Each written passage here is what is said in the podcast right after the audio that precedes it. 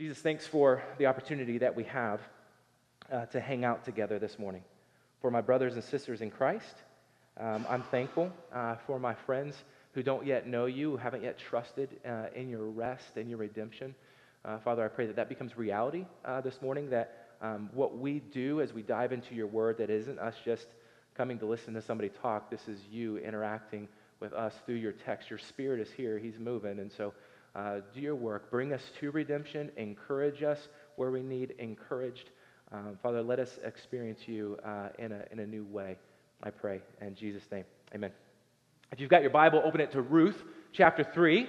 Um, if you haven't been here for a little while, we've uh, been in Ruth for the last uh, couple of, of weeks. We're in a series, and we've said uh, that the, the main thread line of Ruth uh, there seems to be this tapestry that is woven through that reminds us that God's in control of all things. You guys remember the main theme?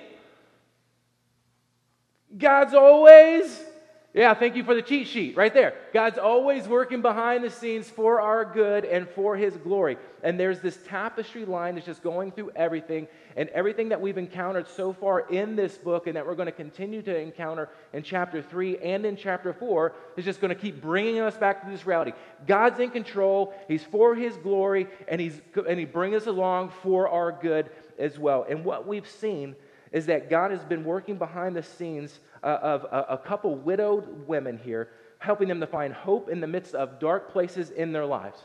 They are, uh, they've lost their husbands, they have experienced hunger, they've experienced the pressure of, I don't even know, like when I wake up tomorrow, I don't know where I'm going to eat. I don't know where I'm going to go. I don't know if I'm going to have any friends. I don't know what I'm going to do. Their life is somewhat in, in chaos up to this point.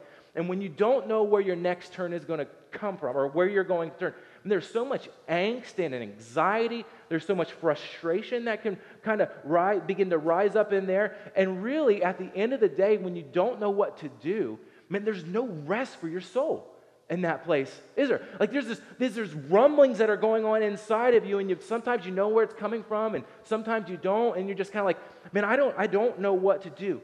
And there's this state of, of panic or frustration that begins to show up and there's something going on and you, you may not be able to put your finger on it but i know it's there and i can feel it.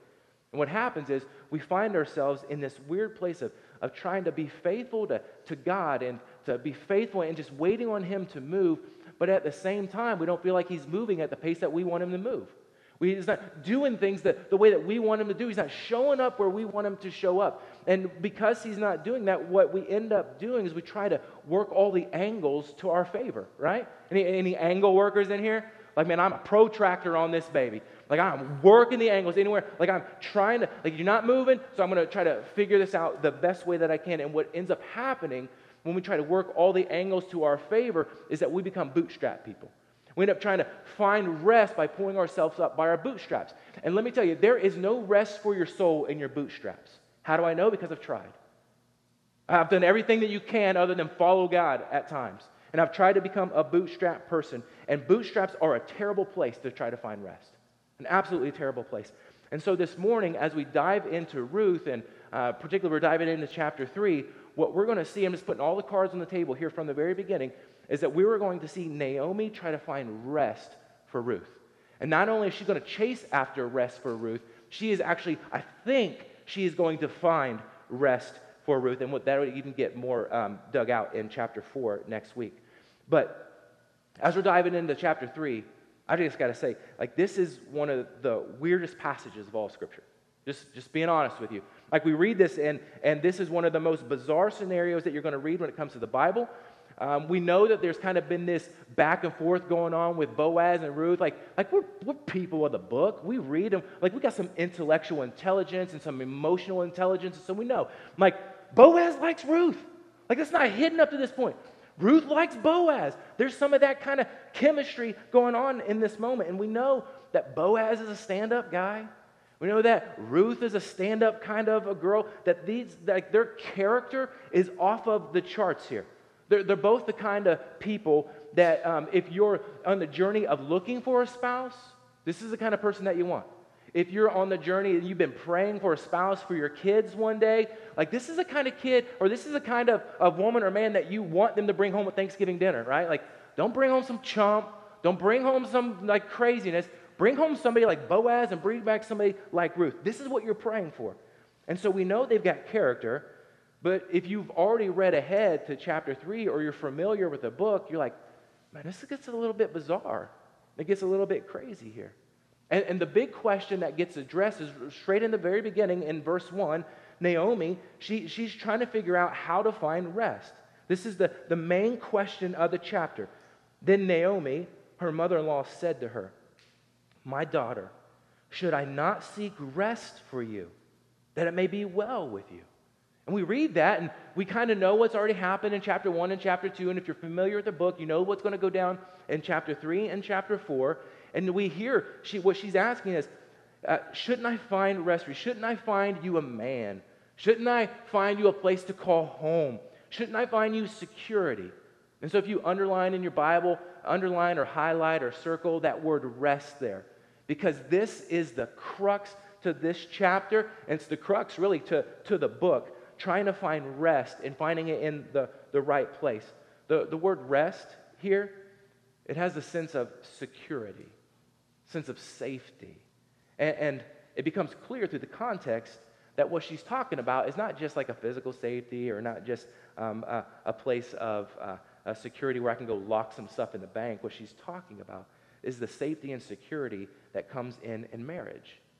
Because marriage for these women, marriage in the context, Ruth, she would have been protected from the exploitation and the oppression that would have been um, that people taking advantage of her out in the fields. Remember what Boaz said to her? You stay close to my girls here in the field. You stay close to my workers because there are bad dudes out here that if they see you, they see your beauty, they're going to want to harm you. And so marriage for her would provide protection from oppression and savage dudes who were out there. Marriage also would have been providing an opportunity for there to be some permanence in her life. Like she's part of a family. Remember, she's part of the clan of Elimelech. And, and so if she's able to get married, this would uh, perpetuate the line of Elimelech. And it doesn't really bode much for us right now in this moment, but it's really going to come to a head when we get to chapter 4. And so not only is she going to be um, helped from oppression, but she's going to have another lineage. She's going she's to be able to um, have somebody to call her own, and she's going to be able to um, have uh, continue the line of Elimelech. And so everything that goes down here in chapter 3 is about Naomi finding rest for Ruth. That's the context here. So, verse 1 Then Naomi, her mother in law, said to her, My daughter, should I not seek rest for you, that it may be well with you? Is not Boaz our relative, with whose young women you were? See, he's winnowing barley tonight at the threshing floor. Wash, therefore, and anoint yourself, and put on your put on your cloak and go down to the threshing floor. But don't make yourself known to the man until he's finished eating and drinking. But when he lies down, observe the place where he lies, then go and uncover his feet and lie down, and he'll tell you what to do. And she replied, All that you say, I will do. All right, so here's the deal. Naomi, again, she's looking for rest for Ruth. She's looking for, particularly, a husband for Ruth. It's been about six to seven weeks since the harvest has been going on, right? And so they're kind of at this moment where it's beginning to, to wrap up. And it just so happened at this moment, like we read about last week, that Ruth finds herself in Boaz's field.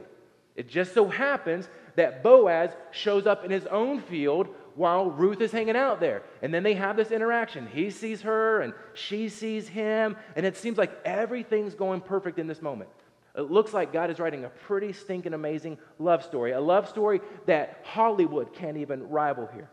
And Boaz, what we learn about him is he's this worthy man, he's a stand up man, and he shows her an amazing amount of kindness. The word that is used in that, uh, for this kindness over and over and over again is this loving kindness. It's this blessing, an undeserved kind of a merited, uh, uh, an unmerited kind of a, a favor here. There's this loving kindness that he keeps showing to Ruth. And oh, by the way, Boaz is the kinsman redeemer, meaning that in the clan of Elimelech, because Elimelech has died, Boaz is in the line to step up and take responsibility for both of, of these women and, and to help come alongside of them and to provide for them. And so we see from behind the scenes last week, behind the scenes the week before, God is at work. He is weaving an amazing tapestry, even though they may not be able to see it at the time. And He's working amazing things in our lives all the time when, we, when it doesn't even feel like he's working things together. But Naomi, maybe, maybe we have a Naomi in here. Naomi, she doesn't seem to be one of the, the laid back, let's just kind of take it as it goes kind of a mother in law, does she? Like she is a let's take char, let's take this thing by the horns and let's get after it. Anybody got a mother-in-law who just likes to jump in uh, around here? Yeah, okay. There's like one brave person in here because she's not sitting by her husband right now, right? So, so she can say that, right? Like I'm not doing. We've had that mother-in-law talk. We're not going down that road anymore. Um, but some commentators say that Naomi is a meddling mother-in-law, like kind of gets in and messes with stuff. Some commentators say that she's the matchmaking mother in law, which feels a little bit weird for your mother in law to be a matchmaker, but that's the scenario that Ruth is in right now. And so you have this mother in law, but she just kind of jumps in and starts to take things by the horn, and that's okay because there's this active part of our faith uh, of what it looks like to, to wait on God. You wait on Him to move, but at the same time, sometimes you got to knock on some doors to see if God might be opening up something. If there's a door that he hasn't yet opened that he's going to open, you just need to see, hey, is this the right door? And so what, what Naomi does is like she, she's a door knocker. Let's knock on some doors and see if anything happens. And, and some of us, you know, we'll walk around, and, and probably none of us in here, but we'll kind of walk around and say, man, I wish I had some money to pay my bills. I don't have a job, but I wish I had some money to pay my bills. And so, like, knock on some doors, get a job. I, I wish I had a spouse. I wish I had somebody to call my own. Well, knock on a door and, and see if somebody starts talking to you. Like you got to get out of the house and get to know somebody. There's this sense of like that we want to wait on God, like to do everything for us, which we should. But there's also this active stepping in faith.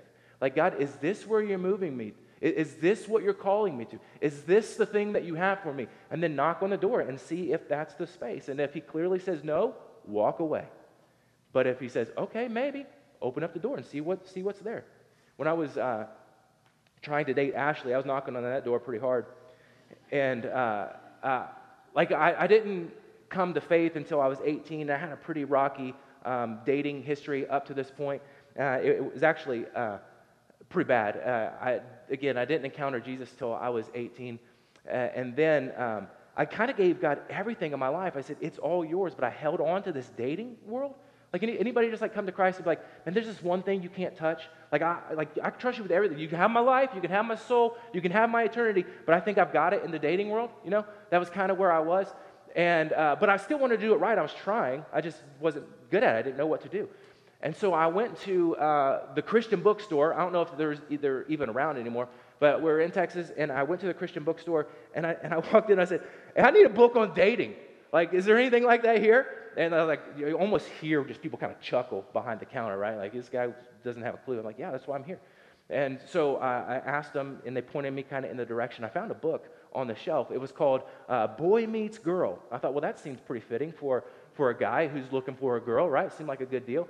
And so I started to read, started to read it, and I was about halfway through it or so. And uh, I went into a ice cream uh, store down there. It's called Texas Star Creamery. It was fantastic. And I was sitting there, and I was sitting there, I saw Ashley walk in the door. And I was like, oh, this just got better. This is a pretty good day. I said, let's, let's see where this goes. And so I started to talk with her, and, and uh, I realized as we were talking, she said, I'm, I'm reading this book, Boy Meets Girl. I said, whoa, it just so happens that I'm reading that book too. Like, isn't this a great thing? I'm like, yeah, God, this is what I'm talking about. Okay, all I had to do is go buy a book. Okay, so I'm reading, uh, so I realized we're reading the same book. What I didn't know is that she had read the book that this guy wrote before that was called I Kissed Dating Goodbye. Yeah. That's some, that's, that's some hard hoeing on that, on that road, right? This is, this is not good. And so I'm like, oh, how am I going to overcome this? This was a pretty big bummer. And so for two and a half years, I tried to get her to stop kissing dating goodbye. Like I, I, I, tried to like start a relationship with her. And so for two and a half years, I pursued and I pursued and I pursued. I did everything that I could to try to get her to realize that I was going to marry her one day. Two and a half years.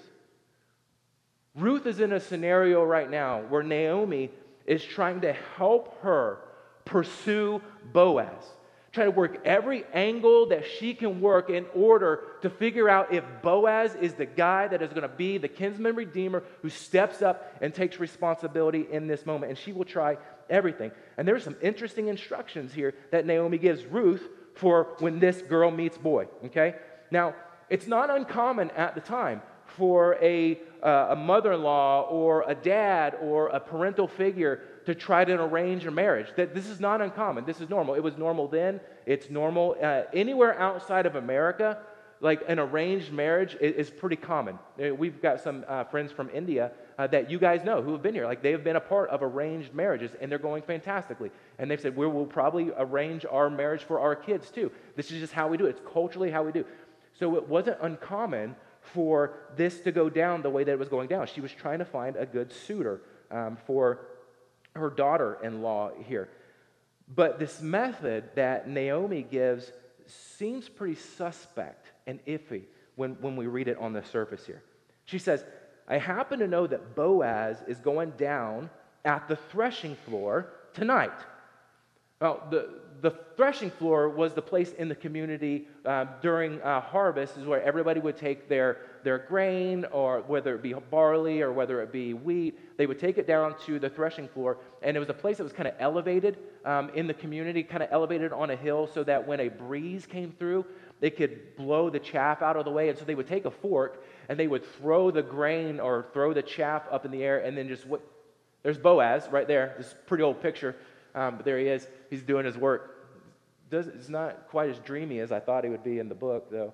Um, but there he is. He's on the threshing floor. He's doing the work. And so they would throw it up in the air. The breeze would come through. It would take the chaff out. The grain would fall to the ground. And that's what they wanted. They wanted this heap of grain.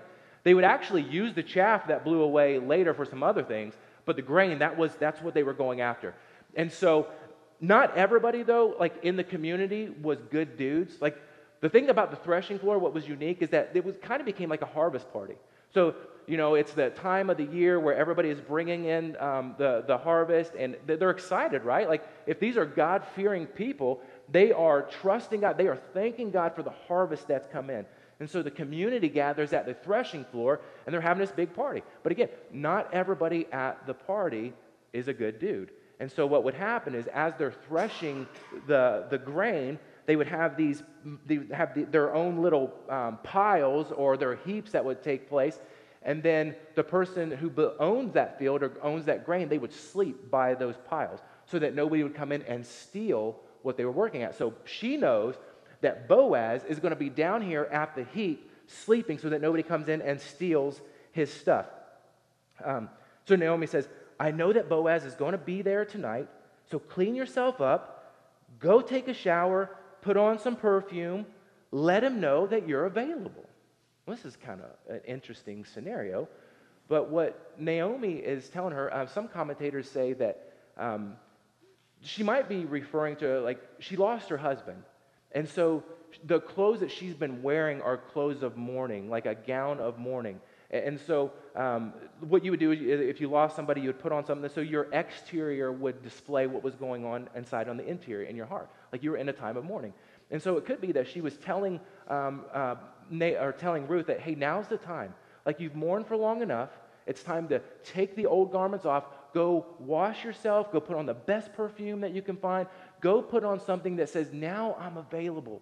Now I'm, I'm back on the market. Let him know that you're no longer in this mourning period. That, that could very well be. But what she's telling her is like, hey, show up there, let him know that you're interested in him. And that's not the weird part, right? I mean, it's a little bit weird, you know, in a, in a culture where usually the dude pursues and that kind of thing. Like, this a little bit interesting, but this isn't the, the interesting thing. The weird part's getting ready to come here. Naomi says, go down to the threshing floor, and after he's eaten and drank, there's Some commentators will read this, modern, modern scholarship or movies or whatnot, they'll, they'll interpret this as um, Boaz is going down and getting drunk.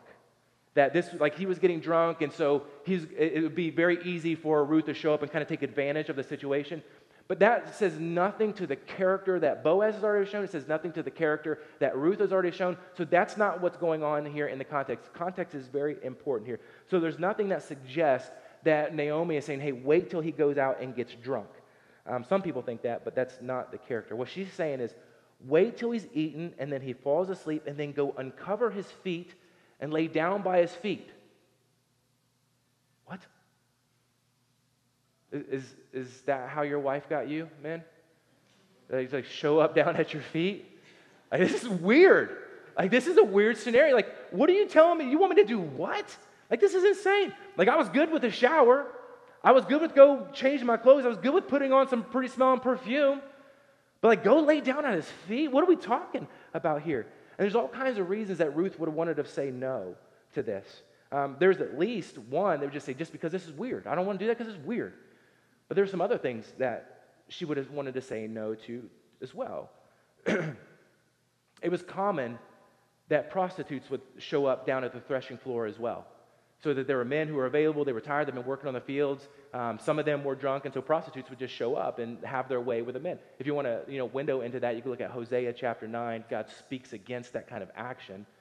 Um, but she's like, don't label me with the prostitute. Like, I, I, I'd say no for, for that reason. I'm not, I'm not going to be in that space. And so Naomi, she's looking to try to find rest and security for Ruth.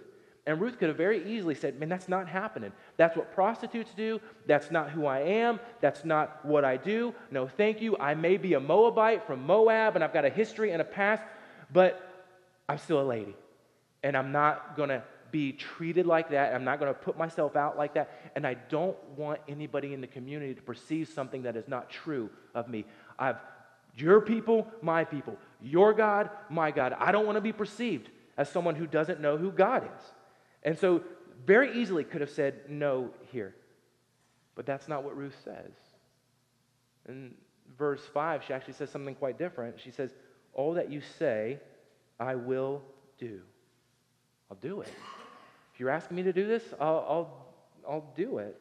Um, this is, again, the loyalty of Ruth showing up again and again. And this doesn't make sense to me, but I'll, I'll do it if this is what you think will work. And so, verse 6 So she went down to the threshing floor and did just as her mother in law had commanded her. And when Boaz had eaten and drunk, and his heart was merry, this is where people think, well, Boaz was, was drunk. Again, it, this is, he's had a good time at the party, he's had a celebration, and he's fallen asleep. He went to lie down at the end of the heap of grain. Then she came softly and uncovered his feet and lay down. At midnight, the man was startled, I bet he was, and turned over, and behold, a woman lay at his feet. He said, Who are you? And she answered, I'm Ruth, your servant. Spread your wings over your servant, for you are a redeemer. And he said, May you be blessed by the Lord, my daughter. You have made this last kindness greater than the first, in that you have not gone after young men, whether poor or rich. and now, my daughter, don't fear. I will do for you all that you ask, for all my fellow townsmen know that you are a worthy woman. And now it's true that I'm a redeemer, yet there's a redeemer nearer than I. Remain tonight, and in the morning, if he will redeem you, good. Let, it, let him do it. But if he's not willing to redeem you, then as the Lord lives, I will redeem you. Lie down until the morning. So you have this crazy scenario, right? Like Boaz, and you've got Ruth and Naomi has said, This is how you're going to get the guy. And she's like, Are you serious? And and she's like, okay, if you ask me, I'll do it. And she does. She goes down, and as crazy as it was, she goes through it. Boaz falls asleep. She goes in. She uncovers his feet, and she lies down there. It's just so bizarre. Now, I'm guessing there are probably scenarios in your life where you just kind of walk through some, some like you're trying, like, do I go left? Do I go right? I don't, I don't know how to make heads or tails of what's going on here. So, so what's going on? And, and God is like, hey, this is how I'm going to open. This is how I'm going to provide for you. This is how I'm going to take care of you. You're like, no, that makes sense. So let's try this over here. No, like this is this is how I'm going to do it. No, no, it doesn't make sense. So I'm going to go over here. I'm sure there were some times where you thought that you knew this is how God is supposed to work. This is the box that I have him in. But yet he's saying, No, I'm going to work outside of that box. And then when you look back at your story about how he came through, like I totally didn't see that happening. That even though that was bizarre, I did not see that happening. And I'm guessing that the route that God was choosing for rest for Ruth, this wasn't on her radar either. But here she is She's laying at the feet of Boaz in the middle of the night, hoping that she's the only person that knows that she's there. She and Boaz, because if somebody else realizes that she's down at the threshing floor with Boaz at his feet, and the town hears about this, this is going to become a much bigger deal than what it actually is right now. And so when you read this, you have to read it in context. Because if you were to take this out of its context, you could come to some pretty uh, um, messed up in the gutter conclusions. And again, modern movies, modern scholarship will try to make Ruth out to be some type of prostitute or try to make her out to be some kind of sleazy girl who's out here doing something that she's not supposed to be doing. But when we put it in our context, we realize that this isn't going into the gutter. This isn't going to a bad place. She is going to Boaz and saying, Will you redeem me? Will you redeem my family? She's putting what she knows about who God is and his faithfulness and the hope that she has, she's putting it on Boaz and saying, I am asking to come under your protection to be a part of, of your family. And we know that Boaz is of, of high moral value. We know that she's of high moral value, so it doesn't go into the gutter like some people would like to, to try to make it, per, to perceive it as. Um, this is um, also, it's definitely not one of those, those things that you look at and say, well, this is probably how we should date. and this, this, is, this is like, this is prescriptive for everything that we do. If you're, if you're a young gal in here and you're looking for a dude, probably don't go down to his feet while he's asleep and uncover his feet, right? This is, this is probably not how you should do it. Or if, you're, if you're, your dude in here is looking for a spouse or a mate, you probably shouldn't be like, hey, just come hang out at my feet and this should, like, we'll make this thing work. Like, this is descriptive. This is how this happened. It's not this is how you should date and how you should get a mate for the rest of your life. This is not how this works. This is God working through Naomi to give her hope, working through Ruth to provide hope. This is God working behind the scenes. And, and so this is definitely not um, prescriptive for all of us. It's, uh, uh, yeah, I don't have to keep beating that drum, I don't think. So you got Ruth. She's laying there, and I feel like I would have loved to have been a fly down at the threshing floor at this moment, right, to see how this thing goes down. Like, like, like when you're reading the Bible, don't you just feel like, man, I'd love to see how that actually played out? I can get my mind around what I think it would be like, but to actually be there, because Boaz gets scared to death here in verse 8. It says, At midnight, the man was startled and turned over, and behold, a woman lay at his feet. He said, Who are you? Man, I just would love to see that. I watch these videos that pop up on social media or whatnot, and uh, like somebody jumps out and scares somebody, and I can't help but laugh. I mean, it just it cracks me up because I like that kind of stuff until it happens to me, right? I don't like being scared like that, but I like to scare other people. Um, like my, my kids will come in in the middle of the night, sometimes when I'm asleep, when they're not waking up their mama, they'll come to, to my side and they'll stand right in front of my face. And, and then, like, and like, you're in the middle of a dream, right? You're like, I don't know what's going on right now. And you wake up and you can just like make out the hint of a shadow in front of you, like, and you about jump out of your skin. Like it kind of gives you a heart attack, right? And, and, and, then like you try not to hit your kids and like scare them too, but no, I, have never hit my kids like that, okay? But that's the scenario. Boaz, he wakes up and there's someone lying down at his feet. And it's like he jumps. It's like, hey, who are you? Who's there? I don't have anything. I like you, I got nothing to take. Actually, I've got a little bit of mace. Better get back, kind of a deal. But Ruth, the way that she responds, she says, "It's me. It's Ruth, your servant." She, she kind of knows her place. She says, I'm, "I'm your servant. I understand that I'm coming to you in a really weird scenario. I understand that I don't even have the right to come here and, and do this. I, I understand that this is way outside uh, of, of the bounds, but I am your servant. Would you spread your wings over your servant? For you are a redeemer. Underline the word wings there, because this is the same wording that Boaz uses in chapter 2, verse 12, when he realizes that Ruth has left Moab and come back to this place looking to say, Your people are my people, your God is my God. And she's made a stake on who God is and his goodness and his redeeming plan. And he says, You came back here and you've put your faith in God. You are so faithful to, to your mother in law. But what you've done is you've staked a claim on who God is, and you've come under the wing of his protection. And so, what, what Ruth is doing is she's coming back and saying, Hey, remember what you said about the wing of protection? That, that I could come and find protection in God? Well, I think God might be using you to be the real person of protection for me. Like, I'm coming and asking you if I could come under your wing of protection. If God might be providing for me and for my family through you. And so she's kind of in this scenario with him, and Boaz is kind of on the spot. And I, and I think God does this, right? I, I think He does this uh, quite often. He works behind the scenes for all of His glory, for our good. But one of the ways that he does this is that he uses people like you and me to show up in people's lives. Like, you are under the wing of my protection, but I am going to use so and so to help give you rest. I'm going to use so and so to help bring some relief uh, into your life. God loves to carry out his loving kindness to his children through people like you and me. He presents opportunities for you and me to say yes to, and for you and me to step into and be the wing of his protection. To honestly, to be a Boaz in somebody else's life. Now, Ruth was saying, Could I come under the wing of your protection? Would you provide for me? When you look at your scenarios and you look at the people in your life, and is there anybody that's running to you that you just see, man, they need rest? Man, I, I just need rest. Everything in my life is chaotic, everything is rough, and that God has strategically put you in their life to say, I'm not your rest, but God can use me to help give you rest. You need money for rent? I got you come under the wing of my protection. You need, you need somebody to come inside to, uh, around you to give you some emotional support. Come under the wing of my protection. I've got you. Letting God use you to be a Boaz in somebody else's life. Now, here's the deal you are not God, you are not the rest. You are providing the rest that God gives somebody by coming alongside of them. God is clearly the wing of protection. And Ruth is saying, Boaz, you are the way that God is choosing to give my family rest. Would you be my kinsman redeemer? Would you give us rest? You know what she's saying? She's saying, Will you marry me? Will you marry me?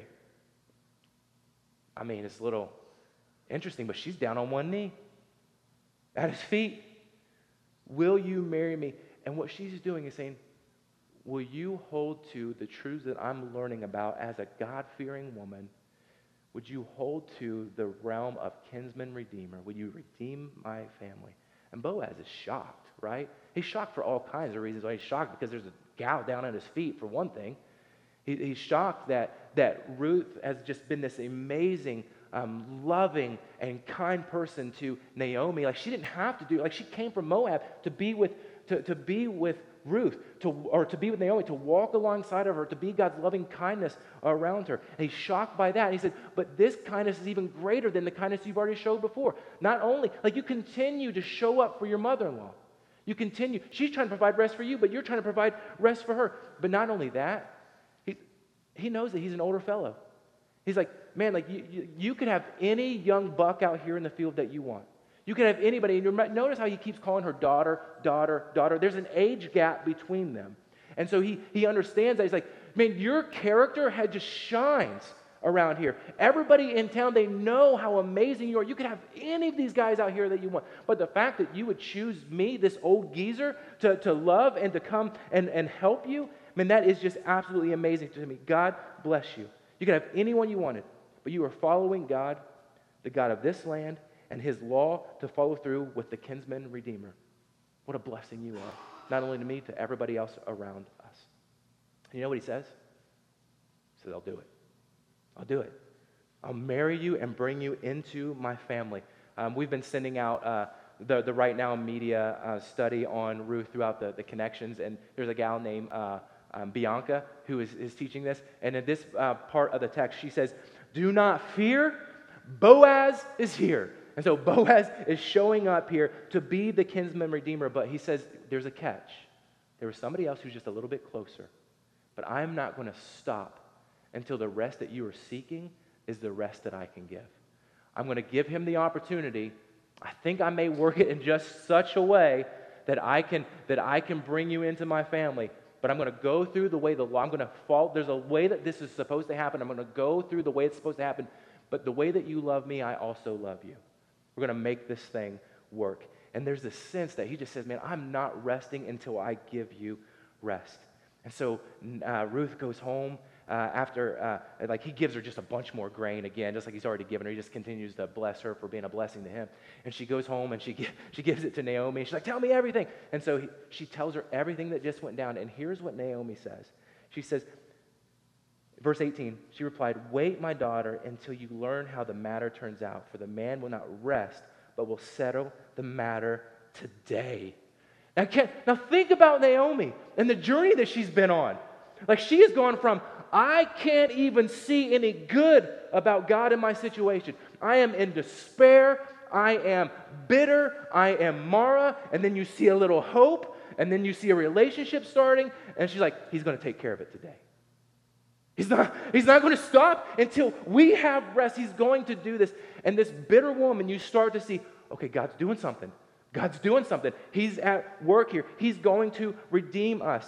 Man, I, I don't know how you read the scriptures. I don't know how you, but if you're in a scenario where you just see, man, my world is dark and I can't see how God would ever do anything good in my life, look at Naomi.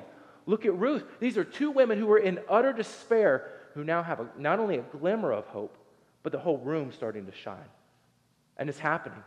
God is doing amazing things here. So when you look at your scenario and you say, man, my circumstances are tough, my circumstances are just, I can't believe that God would have me in this, the temptation for us is to believe that nothing good could come. The temptation is to never look at any of the positive that God could bring out of it. And, and so what I want to ask you to do is like just think where are the potential areas where light is beginning to come in your darkness? Whatever the circumstance is, whatever the situation is, is there something that God might be doing that maybe you can't see yet, but there's a glimmer of light beginning to show up? There's a flicker that's starting to turn into a flame. And, and, and you're starting to have a little bit more confidence. You don't know if you can trust completely yet, but you're starting to have a little bit more confidence that God might be at work and He might be bringing around a little bit of rest into my life. Now, here's the reality your whole situation doesn't have to change in order for you to have rest. Because we're not in the Old Testament, we're in the New Testament. Ruth was banking on the grace of God through somebody else. Just like we bank the goodness of God on somebody else and our rest and our redemption. Our rest and redemption has already been set in a person by the name of Jesus. Jesus has brought us not only a flicker of hope, but he came to be the light of the world. And this is a guy who comes in and says, if you're hungry, if you're tired, if you're worn out, if you see no hope in your circumstances, if everything just feels heavy for you, that's great because I've got a yoke that's a lot lighter than yours. Come and take my yoke upon you, for my yoke is easy. It's not the same kind of burden that you have. Come to me if you labor and if you're tired and you're weary, and I will give you what? Rest. Rest. What was Naomi looking for for Ruth? She's looking for rest.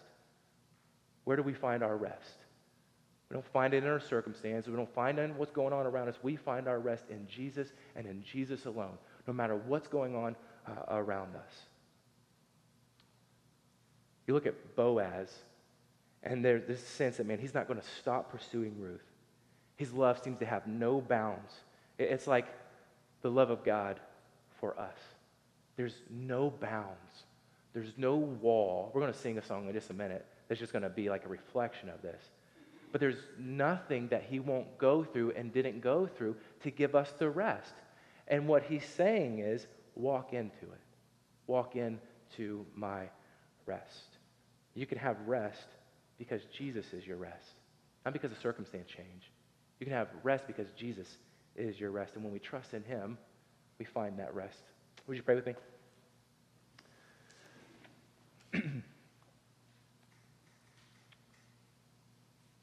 Father, our souls get heavy, our lives get heavy, our circumstances get heavy. And our heart cries out, I just need rest. I pray for my brothers and sisters this morning that if that's their heart cry, that they would see the rest that they have in Jesus. If there's a friend that we have in the room who's not yet trusted in Jesus and found the ultimate rest that our soul needs and longs for and craves, I pray that this morning they would see the foolishness that appears to be the cross. And they would find grace there and rest there in Jesus. And Ruth goes to the feet of a dude asleep. We go to the feet of Jesus. And I pray, Father, for rest for our people. In Jesus' name. Amen. Love you guys.